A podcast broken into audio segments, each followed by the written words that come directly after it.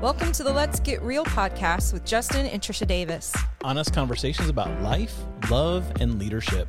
So, welcome.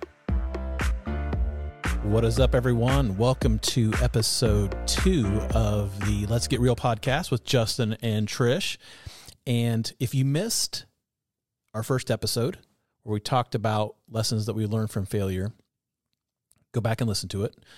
But we talked about how in 2021, Trish and I recorded a number of different podcast episodes with social media influencers and authors and business leaders and just had real and honest conversations with the anticipation of releasing the podcast last September. And things did not work out that way. We had some tragedy and some different things that happened in our life personally that delayed the launch of this podcast until two weeks ago one of the interviews that we did was with our good friend Jeff Henderson, and Jeff is the founder of the For Company. He's also an author of now two books. Uh, the first one was the book called For, and that's the book that we actually reference in this podcast episode. But one of the most helpful books that he just released a couple of weeks ago is a book called What to Do Next. And in the midst of the church closing and the transition that Trish and I were in, Jeff sent us an early release copy of this book, and you guys, it drastically, uh, it just helps so much, and it met us right where we are. So if you're in a season of transition, I cannot recommend this book enough. It's called What to Do Next. We'll put the link to it in the show notes. But this episode is really a conversation with Jeff. He's a former staff member at North Point Ministries. He's a former executive of Chick fil A. He's also the founder of the For Company. And I think you're going to be blessed as we talk about transition, as we talk about getting real with how God prompts us and moves in our lives, even in ways that we can't see or understand. So enjoy episode two of the Let's Get Real podcast with Jeff Henderson. Well, thanks so much, Jeff, for being with us today. We're super excited to just have you on the Let's Get Real podcast. And it's a relatively new podcast for us. And we're excited because um, you have just played such a huge role in our life and our leadership, uh, even in our marriage relationship. You've just been such a, a huge encourager to us. We're a little bit like Jeff Henderson stalkers. Like anytime we know you're near exactly, us, we're like, oh, Jeff's speaking 35 minutes away. Hey, Jeff, do you have time for dinner? and to know Jeff, you are an encouraging, well, you're a friend to everyone. You're a mentor to to many. And we just we love every time we're with you. You're such an encourager uh, we would love just for you to take a moment to just uh, share a little bit about who you are, your family, what you're up to these days. Absolutely. Well, Wendy and I will be married 25 years uh, next October. And so, quarter of a century. So, one of us is getting older. And uh, we have a daughter, Jessie. She's 21, and uh, son Cole. He he will be 19 in October as well. And uh, just love that they're in Birmingham at Samford University and um, a preacher's kid promised myself i'd never go work at a church so went into marketing and, and advertising uh, but then wendy and i uh, 17 years ago actually left chick-fil-a to help launch eventually three churches in the atlanta area and i love that season and then i've since transitioned to be more speaker author consultant um, in this new season so um, empty nesting. So uh, wendy's able to uh, uh, travel with me when we can. And uh, so this is a new season for us. But yeah, so that's that's that's awesome. It's great. We we're trying to figure out what to do with this empty nesting marriage. Well, I I call your season uh, faux empty nesting because you just get in a rhythm of empty, nesting and kind of doing your own thing, and then they come home for break, and you're like, oh oh and then you then you like enjoy them and then they leave again and then you miss them for but the missing gets smaller and smaller and then you're like yeah. when, when, does semester start again? So really yeah. jeff you used to work for my all-time favorite restaurant chick-fil-a. Look at that product brand placement that they're showing now. Wish that this podcast was brought to you by chick-fil-a. It's not. Um, work on that. so, like you mentioned 17 years ago um, you get get into this season where in, uh, in your um, we're going to talk about your book in a little bit, but in the book you say you know somebody um, you know emailed you and said, hey, why don't you come work for us at, at North Point? Talk mm-hmm. about that process of just you know kind of most people would aspire to be in marketing at a company like Chick Fil A, and really the only more spiritual place in the world to work would be North Point, other than Chick Fil A. That's the only right. place closer to Jesus that you can actually get. But right. talk about that, just that process that you went through to deciding to leave, you know, kind of the marketplace and move into vocational ministry. Sure. And I think that this is a big question in terms of whether it's a career relationship decision. How do you make these big decisions? And and we just made another one. So transitioning to this new season, and um, you know, I think you've got to balance the wisdom and wise counsel with God intervening in your life. And I, w- what started for me was actually 20 years ago when my boss, David Salyers at Chick fil A, invited me to a leadership conference at Willow Creek Community Church in Chicago. Mm-hmm. I'd never even heard of Willow Creek. So, you know, going to this conference and these communicators are talking about the church should be the, the best well run place on the planet and mission and leadership and strategy. And I thought, wait, well, hold on, time out. Can we do this in the church? Because I knew we could do it in the business world. I just didn't know it was legal to do this in the church. And I was just blown away because so much of the stuff that drew me to the business world, I'm like, oh gosh, I think you could actually do this in the church world. And the, at that conference, I felt like God just spoke to me and said, You're going to start a church someday. And I'm like, No, no, no, no, no, I'm not going to do that. So came home, talked to Wendy, and I said, Hey, this is crazy. I mean, Jesse was, you know, really young at the time and she was just a little baby. And um, uh, I, said, I think God spoke to me or it was all the Malnati's deep dish pizza I ate. that has the power to do that for sure. So and I said, I think we're supposed to help start a church today. So she goes, Hey, if you think that's what God's calling us to do, I'm in. So that began a three year journey to just getting involved at North Point. We weren't even going to North Point at the time. So fast forward, that really um, through, you know, providential, um, you know, you do what you do and you faithful in little things. I mean, I signed up and started serving in the nursery. I mm-hmm. signed up and started serving in the parking lot. Uh, signed up and started to serve as a starting point leader, which was a small group environment for people who were exploring their faith and in that environment, just amazing things started happening. And North Point kind of took notice of it. And then a friend of mine, John Woodall, said, "Hey, why don't you come work for us?" And that was the beginning point. And uh, and then we, we, North Point was about to go multi-site, so we jumped on board and eventually became the lead pastor at Buckhead Church, which was North Point's first multi-site, and then uh, left there eight years after launching their building to launch two churches in Gwinnett County, which Wendy and I are from. We're from Gwinnett County, which okay. is a northern county in, in, in, north of Atlanta.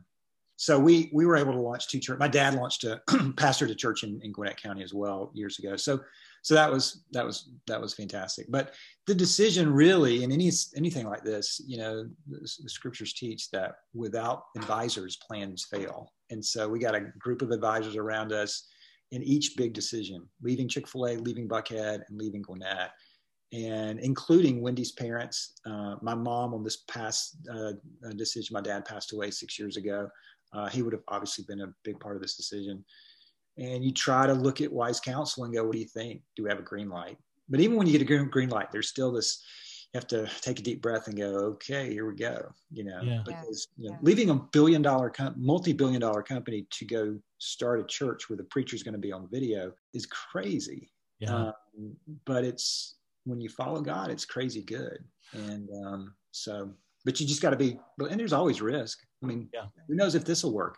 Who knew if Buckhead Church will work? Who would know that knew that Gwinnett Church will work? Will this current season work? I I'm, I think that's part of the journey we're on. You know.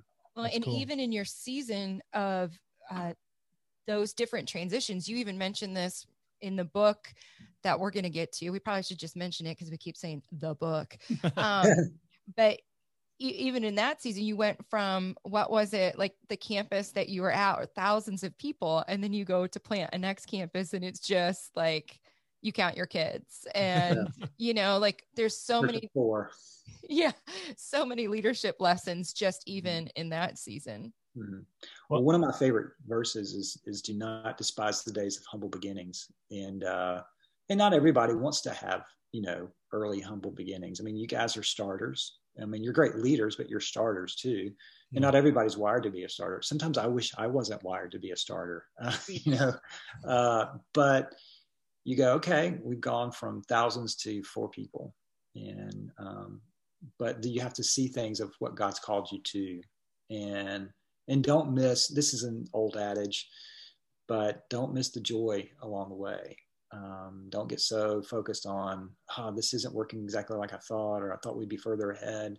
Don't miss the moments. Because as I've done this, the greatest memories tend to be in those struggling early startup days. Mm. Yeah.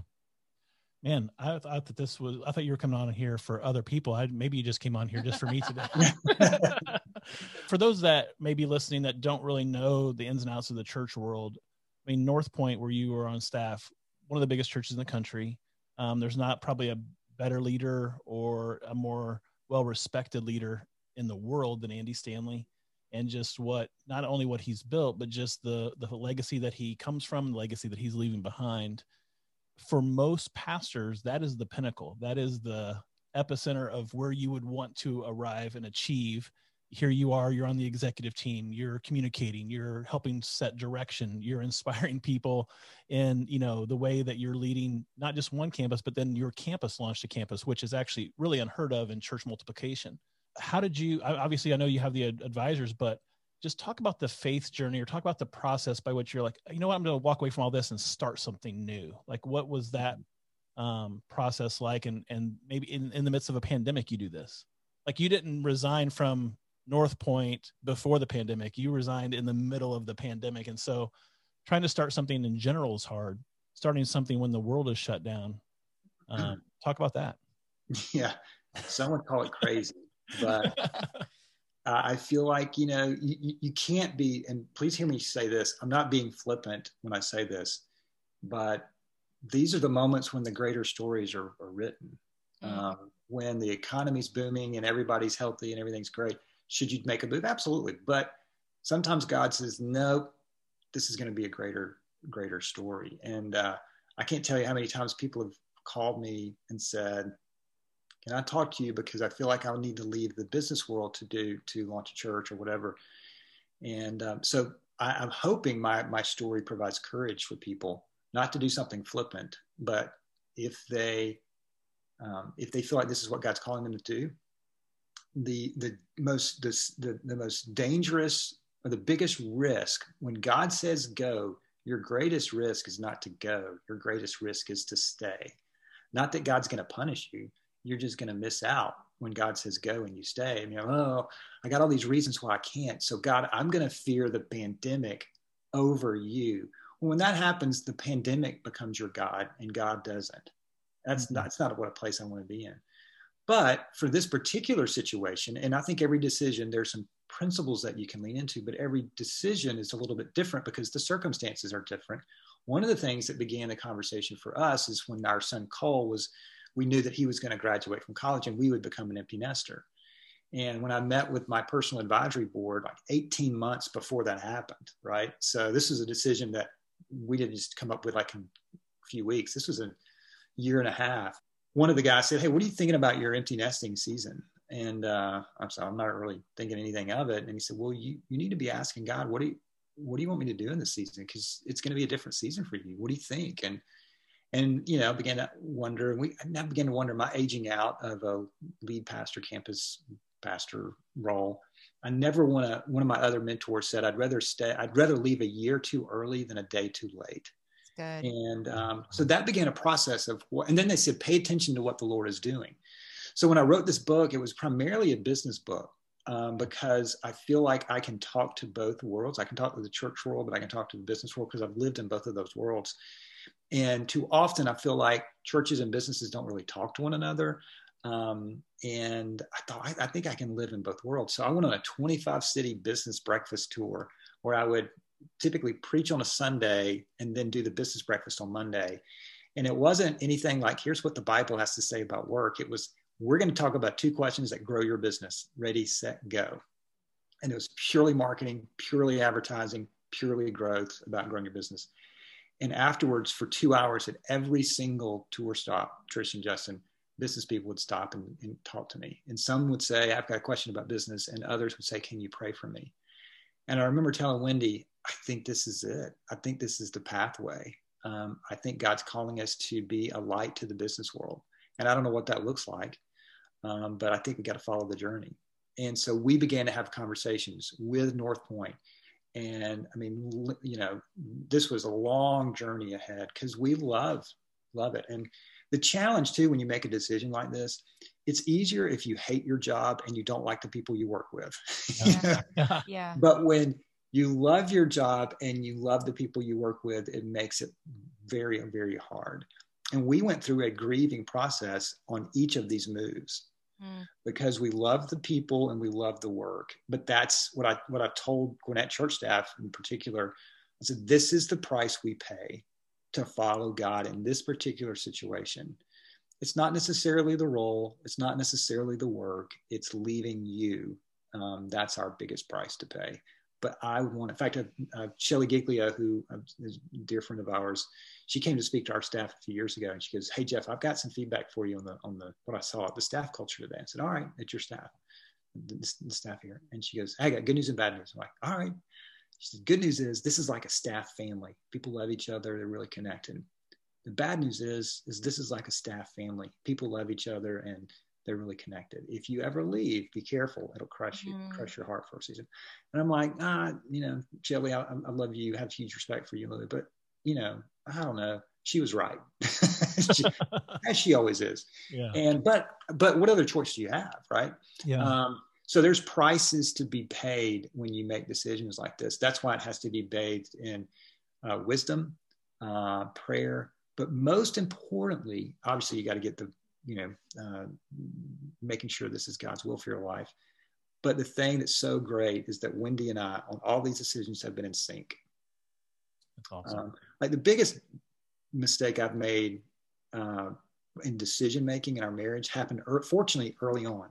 I had a real estate property that I had bought that um, I'd had before our marriage, and so I was going to sell it. And when he gave me some feed, you know, some, she, she comes from a real estate family. She goes, I think you ought to do this, this, this. And I was like, no, I'm not going to do that. So I did it and ended up losing money. And I'm like, okay, now for any decision, what do you, when do, what do you think? You know, uh, that was a painful decision, you know, 22 years ago. It cost us money, but boy, uh, I was, I went to school on that one. What do you think? And so to be able to walk through this together, uh, it just is a it has to happen because in those days where you do still wake up and go like i had one of these days this week like because this is you know we're being real. I'm like gosh i feel really afraid today. Like um is this going to work? You know? Yeah. um but to know okay we've we've vetted this decision and wendy's like you're going to be all right. Yeah. we're, we're going to be all right. And so i'm like okay. And then you just keep moving forward. So so I think decisions like this, um, they need to be bathed in prayer, wisdom, but especially in a spouse and a marriage, you've got to be in sync on this. Yeah. Because if you're not, when those hard days come, Right. one of you could say well i told you we shouldn't do this you don't right. want to be there you know it's just that that still small voice of either trish or myself encouraging the other going hey yeah. we're in this together well and there's also this. the there's always the yes right when we say yes but then there's the when and the when can sometimes be too tied to the yes that we're thinking, okay, now that we said yes, let's pack our bags. And for our story in planting our second church, our boys were in high school and middle school. Hmm. And getting on the same page at the time, you know, like my timing, we were in Nashville and I had a strong um, connection of relationships there. In fact, um, a good friend of mine, Jeff, called what you're like the concept you're talking about, um, it, the thread the thread in your life like what is the thread of people from different pockets who know you from different angles you know speaking and so we were sitting and you said something i've never heard that before like a, a personal advisory team that's mm-hmm. killer i love that yeah. um my my kids probably think they're mine but um, we were at a table with good friends of ours in nashville and justin started telling them about making this move and one of my best friends her name is eve and she is like everything you can think of Italian. And she is like robust and funny. And she just looked at Justin and she, I mean, we just like belly laugh over it now. She went off on him like, this is the worst decision. I mean, we just laugh and laugh and laugh, but it, you know, it took, you know, her time in it. And the reason I go to that is there was a season for our family. We had said yes to God, but we had to lean into the when for our family and mm-hmm. the when was a different timeline than Justin's. And I had one child who I was hanging my hat on because I knew he would be like, nope, not until such and such. And I said, yes. And that's exactly what he said. He said, good luck. You know, I think he was a sophomore in high school. He's like, um, I will support you and dad. I'll, I'll come visit you. But I'll come visit you. and then like three weeks later, like he came to us super emotional and he's like, I just, you know, I feel like God has spoken to me and I think that we're supposed to move. Now, wow. as a mom, yes, that's what I should say, Jeff. Wow. I was like, what? No, you're supposed to be my kid that keeps me here for a couple more years. So, um, isn't it interesting when your your kids? This happens to me all the time. You, they seem to have more faith than you do. You know, it's like uh, I was telling Cole the other day, "Hey man, did you see this on Instagram?" Dad, I'm not on Instagram right now. I'm taking a fast from it because it's not helping me be the man I want to be. I'm like, okay, thank you very much. but let me tell you something that y'all did that's really important that I think in sometimes eh, in ministry circles we can, and this is true for everybody, but you involved your kids in the decision. And that's a really important thing. And I think um, one of the things Wendy and I've tried to do is to not shield our kids from the hard uh, parts of ministry um, they both want to go into ministry, whether they want to or not. You know, that's that's up to them uh, ultimately. But we didn't want to soften the edges. We wanted them to really see the the good and the, the wonderful parts of it and the challenging parts of it, and then allow them to make the decision. And um, cool. I mean, there are some things our last day that that we did with our family that I can't talk about because I'll start crying. But it's just it's pivotal moments that our kids were a part of and one of the we did one, one of the pivotal moments for me is when we were making finally making this decision coming in for a landing, and my daughter Jessie looked at me and she said, "It's time, Dad. It's time." Oh. And, whew, you know, I still can feel that. It was in a Mexican restaurant over cheese dip, so I can still, um, um, I can still see that moment right now. But I mean, what a great moment for the four of us, but what a great moment for her, you know. Yeah. And um, so kudos to y'all for involving, even though you got the wrong decision, Trish. At least you got um, you processed the decision. well, Justin, big lesson that you and I learned when we got out of ministry from the first church plant, and then he got into the business world. We recognized the the difference of um, the church world in the business world is here he's at this this company. He's a headhunter and he's, he wouldn't say this publicly, but I'll say it. I mean, he was crushing it, like bringing in millions of dollars to not us, which would have been awesome, but to the company. And they, they loved him and they knew of us and they, his boss was super kind.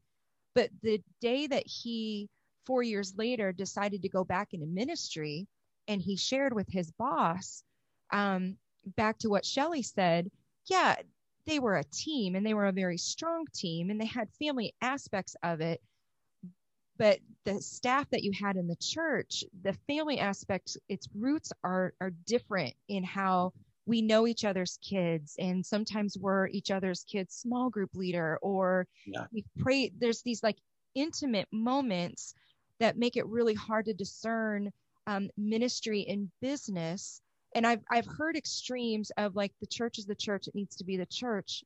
And I, I appreciate that. And then it's like it needs to be a business, it needs to be a business with some Jesus sprinkled in. But I really believe it's both. Like if I don't know how to handle finances, if I don't know how to handle leadership principles with my staff as we grow, then I can't do the ministry that God has asked me to do. And I think that's why I'm so passionate about this book. Um, that it really speaks into like how to be for in, in these different nuances and aspect uh, of leadership. Mm-hmm. I want to talk just a you know rest of our time about the book. The book's called Know What You're For, and quite honestly, Jeff, when I first bought it, I thought it was written to ministry leaders, and I was pleasantly surprised that you wrote it to the business world because I do feel like you have um, a, a gift mix like like a John Maxwell. You know, I know he wrote you know the foreword to the book, but uh, you you have that experience and you can speak so well and so um, authentically into both audiences. But one of the, one of the statements that you say in the book that I want to kind of dive into is you say people are more familiar with what the church is against than what we're for. Mm-hmm. That was the premise of the whole for campaign that you guys created at Gwinnett. But kind of unpack that a little bit and just talk about the indictment basically that that is I, I think on the american church in general historically and just kind of why you want the church to be known for what they're for mm-hmm. I, as starters you know this starting days are really important because you can ask really important questions and, and i think two questions you should ask in those days and not just exclusively to the starting days but definitely in those days is what do you want to be known for at the end of the day you can't be known for everything. You do need to be known for something. What is that? And then what are you known for? So in the early days of Gwinnett Church, I don't even think we had a name quite yet. Um, we said, what, what do you want to be known for? And then we kind of took a global perspective. And we said, well, what is the church known for? And someone in that meeting, it was just four of us said, you know, I think many people are more familiar with what the church is against rather than what the church is for. And we all kind of looked at each other and said, well, what are we for? And we said, well, we're for Gwinnett students and Gwinnett families and Gwinnett kids. And we're for Gwinnett. And that's where this whole thing was born. And, um, and so for us, I just feel like the church has the greatest. I mean, I hate this, you know, I'm a marketing guy, so I hate to talk in brands, but we have the greatest message and we have the greatest brand, but we got a brand problem. And the brand problem is many people think they're more familiar with what the church is against and in many cases they feel like the church is against them and and uh, dr henry cloud says people can't grow if they feel like people are against them they have to feel like people are for them. And when they do they lean in.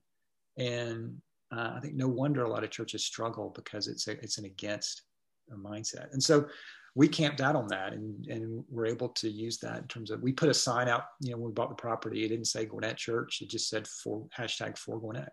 And mm. i got feedback from some from folks and i understand this. They said how are they going to know it's a church and i said exactly they're not going they're going to have to figure it out uh, and then we gave everybody t-shirts and then and then really in the in the coffee shops and the grocery store aisles and the restaurants and online people would start talking about for Gwinnett, and then they would say, "What is that going to be? Is it going to be a school? No, it's going to be a church. And does it say for Gwinnett?" And so they were able to articulate the vision. So whether you're a business or church or whatever, people need to you need the more vision carriers you have, the more vision casters you have. And mm-hmm. if I could have all the money in the world to create the best website, or if I could have 50 people that would invite people to church, at, at Gwinnett Church in that case. I would love those 50 people because they're the vision casters. Um, yeah. So that's really where it was born out of to go. I want people to know that we are for them, but don't, the, the biggest thing isn't about us. We're for you because Jesus is for you. That's the message. And the most famous Bible verse of them all starts with the word for, for God so loved the world. And I love my favorite definition of for is to be in favor of. And every organization needs to be known to, for what they are in favor of and who they are in favor of. That makes all the difference in the world. So good. This really is personal for us. We we have a son, um, and he's been public about it. He, if you follow him on Instagram, you know this, but um, he's struggled some ways. He has a he had a, I feel like he has a call in his life, and I feel like he has an anointing on his life, and he's had such a white hot passion for God over the course of his life. Um, but he's really struggled in some ways with the mainline evangelical church over the last couple of years. And he's gone through what's called, you've, you've probably heard this term, a deconstruction uh, mm-hmm. process of faith. Yeah. I've been proud of him for his honesty. He's been yeah. very transparent, very open with Trish and I about it, and just kind of the journey that he's on. But I feel like he has that disposition of all the things that the church in general is against and how we're called to love the least of these, and yet it's the least of these that we treat the worst in many cases. Mm-hmm. Um, how, how, have you seen as you kind of travel, speak, and kind of lead? You know, you led at such a high level and such a global level at North Point. How have you seen primarily millennial, millennials and Gen Zers um, struggling in their faith um, with the whole institutional church and just the church in general? Have you seen that against um, what the church is against kind of be prevalent in that struggle of faith and equating that with God being against them? Mm-hmm. Well, I, I think, you know, your son is an example of someone who wants to be authentic and say, let's don't kid around here. Do you really believe this? Mm-hmm. And I think that age group is talking about um, is this theory or practice? But you know, this is this is is this really what you believe? Because if you do believe it, then shouldn't there be some action involved in this? And I, so I first of all, that whole thing, y'all need to do a podcast episode on that.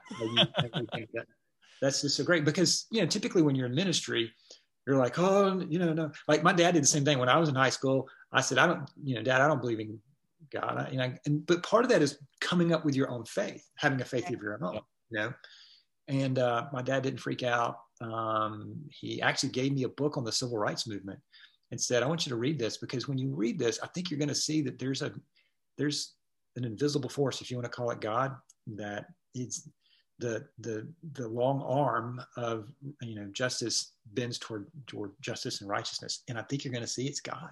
And I did. I read this book. Still have. In fact, my daughter just finished this book. I gave it to her um, over the uh, Christmas break. But I think I think you're right, Justin. I think there's but there's an opportunity for Hope City. It's an opportunity for Gwinnett Church. It's an opportunity for all the churches to go. No, we're going to live it out. Yeah. And we're going to say yes to those who've said no. We're going to say yes to those who've said no to the church. We're going to say yes to those who've said no to Jesus. And we're even going to say yes to those who say no to what we believe. Mm. And when a church says yes to people who've said no, that's a powerful place to be. Mm. And wow, that's so good, Jeff. And and that's in the early days of Gwinnett Church, I told our staff, in fact, one of the my last days at this, I did this kind of farewell, don't forget this moment speech I don't know if they will remember any of it, but I thought it was pretty good but don't remember, don't forget, for those of you that are around in the early days, I said this that if we ever decided to close Gwinnett Church down, I want the community to rise up and protest. And so, what I'm handing you are two debt-free buildings, by the way. And I don't don't don't mess this up. But your job now is to make sure that you're adding so much value to this community that people who don't believe in what we believe would say, I'm so glad they're here. Oh, that makes me yeah. teary eyed. Yeah, that's so good. That's, that's called the, that's called, somebody's called it be the light of the world. I can't remember who said that, but. well, hey, I got, I got one more question before Trish kind of takes the, the last few. Um, it's so funny that you mentioned the two questions that you went around the country asking, because that was one of my questions. And the two questions that you say in the book that guide all growth in business are what do we want to be known for? And what are we known for? And kind of the thought process I had as I was reading that is that's really what leaving a legacy is. Legacy is when you close the gap between what you are known for and what you want to be known for. Mm. Right. Right. And so like if there's a huge gap there, if there, if you're known for this, but you want to be known for something that's exponentially far away from that, there's no authenticity to that. There's there's there's no way you're going to get traction. You're going to begin to leave a legacy personally uh, when you close that gap. Um, one of the things that you have done over the course of you know our years of friendship is you have encouraged our marriage ministry. You've been a part of. You endorsed our book. Um, how do you see those two questions impacting not just businesses but people individually, mm-hmm. like the individual follower of Jesus or the married couple or um, parents? Like how how do those two questions how can they fit into our everyday lives? It's why the subtitle of the book a growth strategy for work, but an even better strategy for life. That's why I wrote this because I think these two questions are actually better for you personally. So, for example, uh, what do I want to be known for as a dad? Well, I could tell you what I want to be known for as a dad. But you know what you two have to do to actually get the answer to that? You actually have to call Jesse and Cole. And you have to say, so, boy, your dad's talking a big game. Um, and, uh, but he apparently he doesn't fast on Instagram like you do, Cole. So, so is there a gap and where is that? And so there is a gap. There's a gap in all of our lives. We don't need to hide that. We don't no, nobody's perfect here. But the goal is to figure out where is the gap. And the goal is how do i take action on a consistent basis to shrink the gap? And that's why i think everybody has to have an answer to these two questions personally. It doesn't have to doesn't have to be anything unique or whatever. But if i go up to somebody and say hey what do you want to be known for there needs to be an answer because if not, then we we can drift. Um, and um, a, couple of ways I answer this is I, first, I want to be for the person right in front of me. So right now, that's the Davises. Um, in a little while, um, it'll be the dry cleaners because I got to go to the dry cleaners after this. but I, I love them and they love me and they give me a Christmas gift every year. And I'll come by with free Chick fil A every now and then. I want to be for the person right in front of me. But the other thing I want to be for, I want to be found faithful in all of my roles in life, I want to be found faithful. Jesus said, When I come back, will I find faith? And that is one of my life verses because if Jesus were to come back today and look at my online banking, um, my relationships, um, he would find gaps, but I think he would hopefully find me trying to close the gap um, with his help. And so that's why I think these, but from a business standpoint, also the reason these two questions are important because the first question is your vision, and the second question is your customer's reflection back to the vision. And when the answers to those two questions match, when what you want to be known for is what you're known for, you harness the greatest form of advertising there is, and that's word of mouth advertising. Um, but that's that's so that's why this is so important for businesses and nonprofits. But these questions I've I've carried around with me for a while, and they bother me in a really good way. Mm, that's great. And I, gosh, man, I'm like, let's let's do uh, episode number two with Jeff Henderson because there's so much good stuff.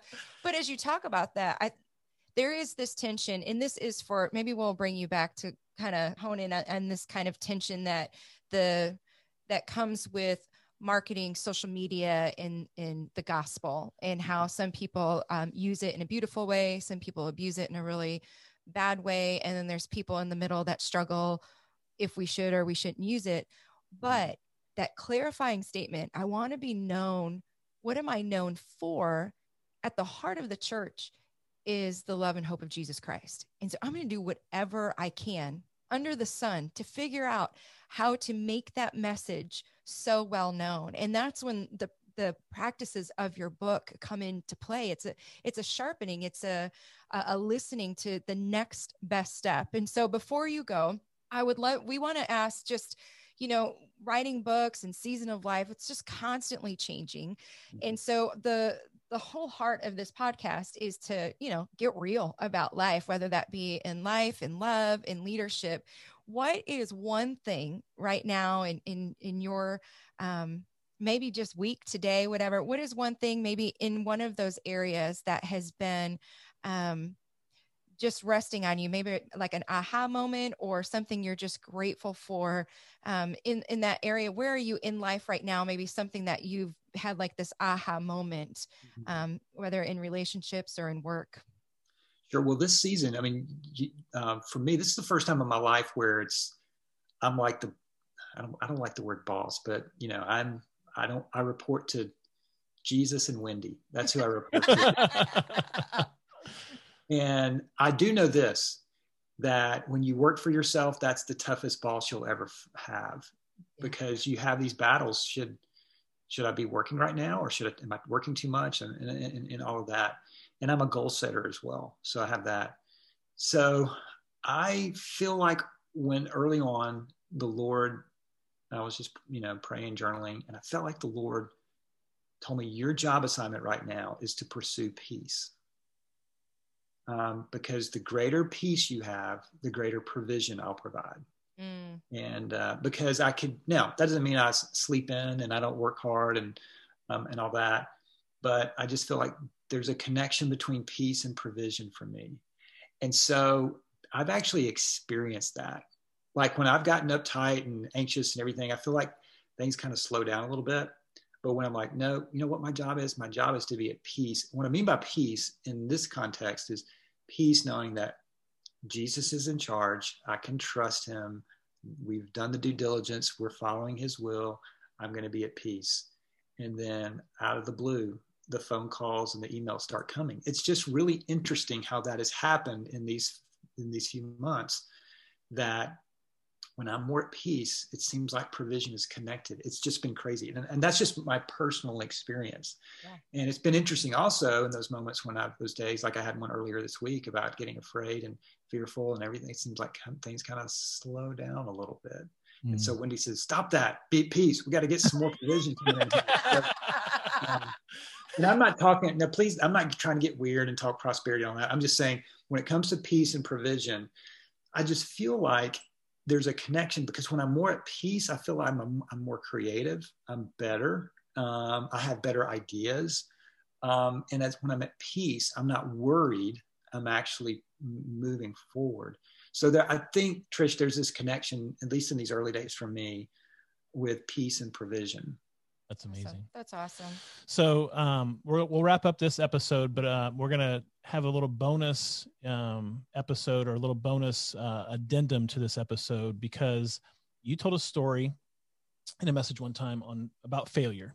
Uh, it's one of my favorite stories that I hear, and, and it, because it does include Chick Fil A and your role there. But I'd love for you just to share that that story. We'll we'll add this later as a as a podcast uh, bonus episode. Um, but I think it's just a really cool story. And I think it could really uh, you know bring a smile to a lot of people's uh, faces. Just uh, sharing that story my miserable failure will bring laughter to I, wasn't gonna, I, wasn't going to say it that way, but yes. Yeah, pretty Jeff, much yes. You. I thought you were a good friend of mine, Justin. So, um, well, I grew up in Atlanta, and so you know when they when you grow up in Atlanta, they teach you to do two things. You know, eat Chick Chick Fil A and drink Coca Cola. And I also grew up in Atlanta sports fan, which is a miserable experience.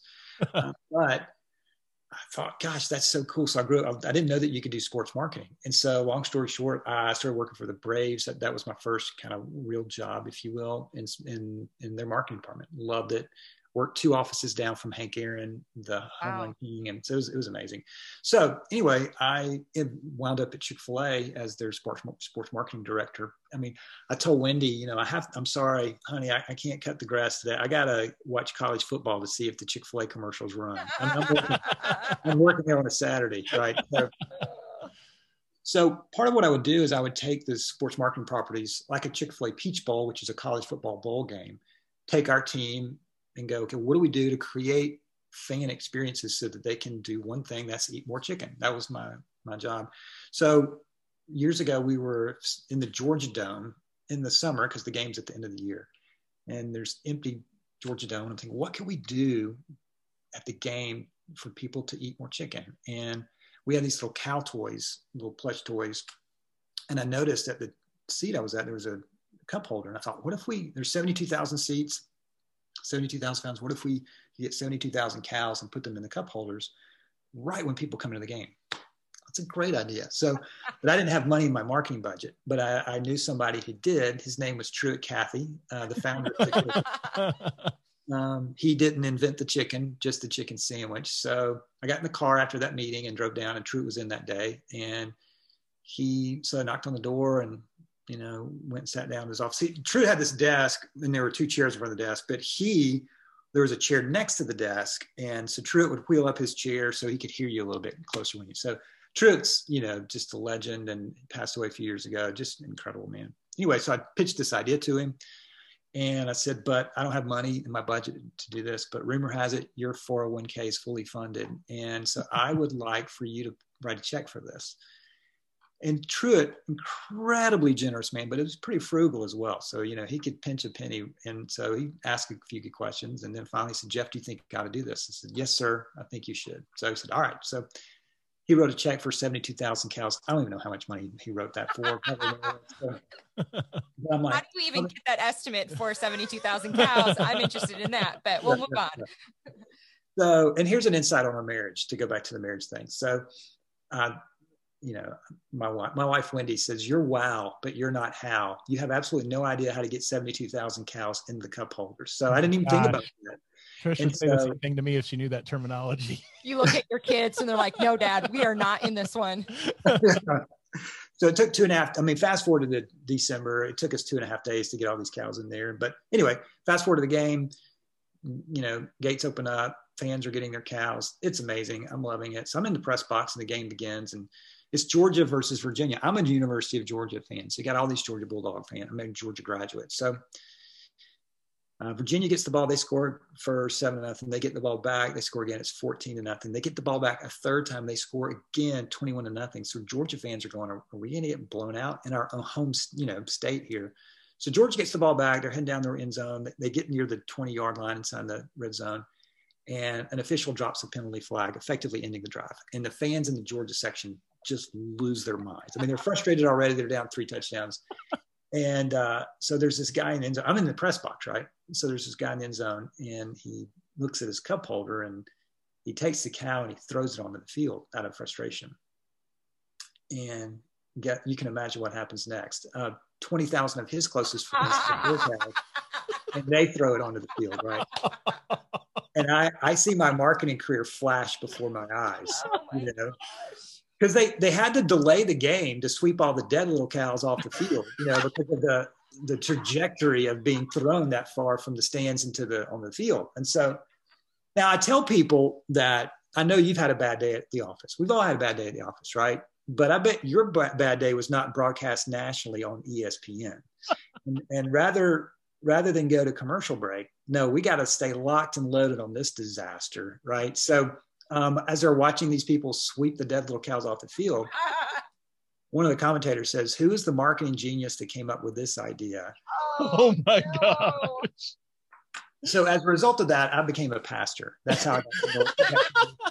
so my question is: one, did you make it in the top ten place? Because that's a pretty epic the not the not top the 10. not top ten. the good news is, Trish, I don't even think they had a not top ten uh, play. but um, so so I'm standing there horrified, and my boss walks up and you know what he's going to say it, it, rhymes with you're tired right and and david says jeff there's an idea here and i'm like what are you talking about he goes there's an idea here he goes imagine if we could get the cows on the field in a different way for next year's game he goes the publicity value we're going to get out of this is tremendous uh, and he was right and um, I mean, there's articles in the paper, much to my dismay, but they were talking about Chick fil A. And people started calling the home office from, from the university, UGA fans apologizing on behalf of, I mean, so all this stuff. But so we got in a room the next week and we decided, you know, what if we do this? What if next year, when the two teams run out on the field, we go to the top of the Georgia Dome and we put little parachutes on the cows and we literally dump parachute cows, hundreds and hundreds all over so that's what we did the following year. And it's been a Chick fil A tradition for the last 20 years. That is, that is incredible. incredible. That is so good. So, but I tell, I, tell, I tell people that, you know, if what I thought was my worst day in my marketing career actually ended up being the best. In fact, if you go, you guys ought to do this. You ought to go to the Chick Fil A headquarters once you can still visit, you know, go tour it, and they do this backstage tour. They take you to this room before to, to hey, here's what we're going to go to today. Here's what we're going to do when you look up, you see parachuting cows, and in the in the ceiling, and um and I did the pregame prayer a few years ago for for, for the Chick Fil A game, and uh, I did the prayer. My son Cole was with me, and we we saw both teams run out, and then here comes these you know raining cows from the sky, and I said, buddy, don't ever forget this, because the reason these things are falling from the sky is there was somebody, a friend of mine, that said, I still believe. Mm, um, so good. Don't let's keep pushing forward. Let's turn this failure into um, success. And so, um, so those I've got. In fact, I'm in my basement. I've got some parachuting cows here. In fact, my wife's like, I don't think we need any more cows in our house. But um, I do think that you need to do some kind of you jumping out of a plane with a parachute and then they like put a poster of you with all the cows so when people walk in they can tell the epic story of jeff henderson yeah.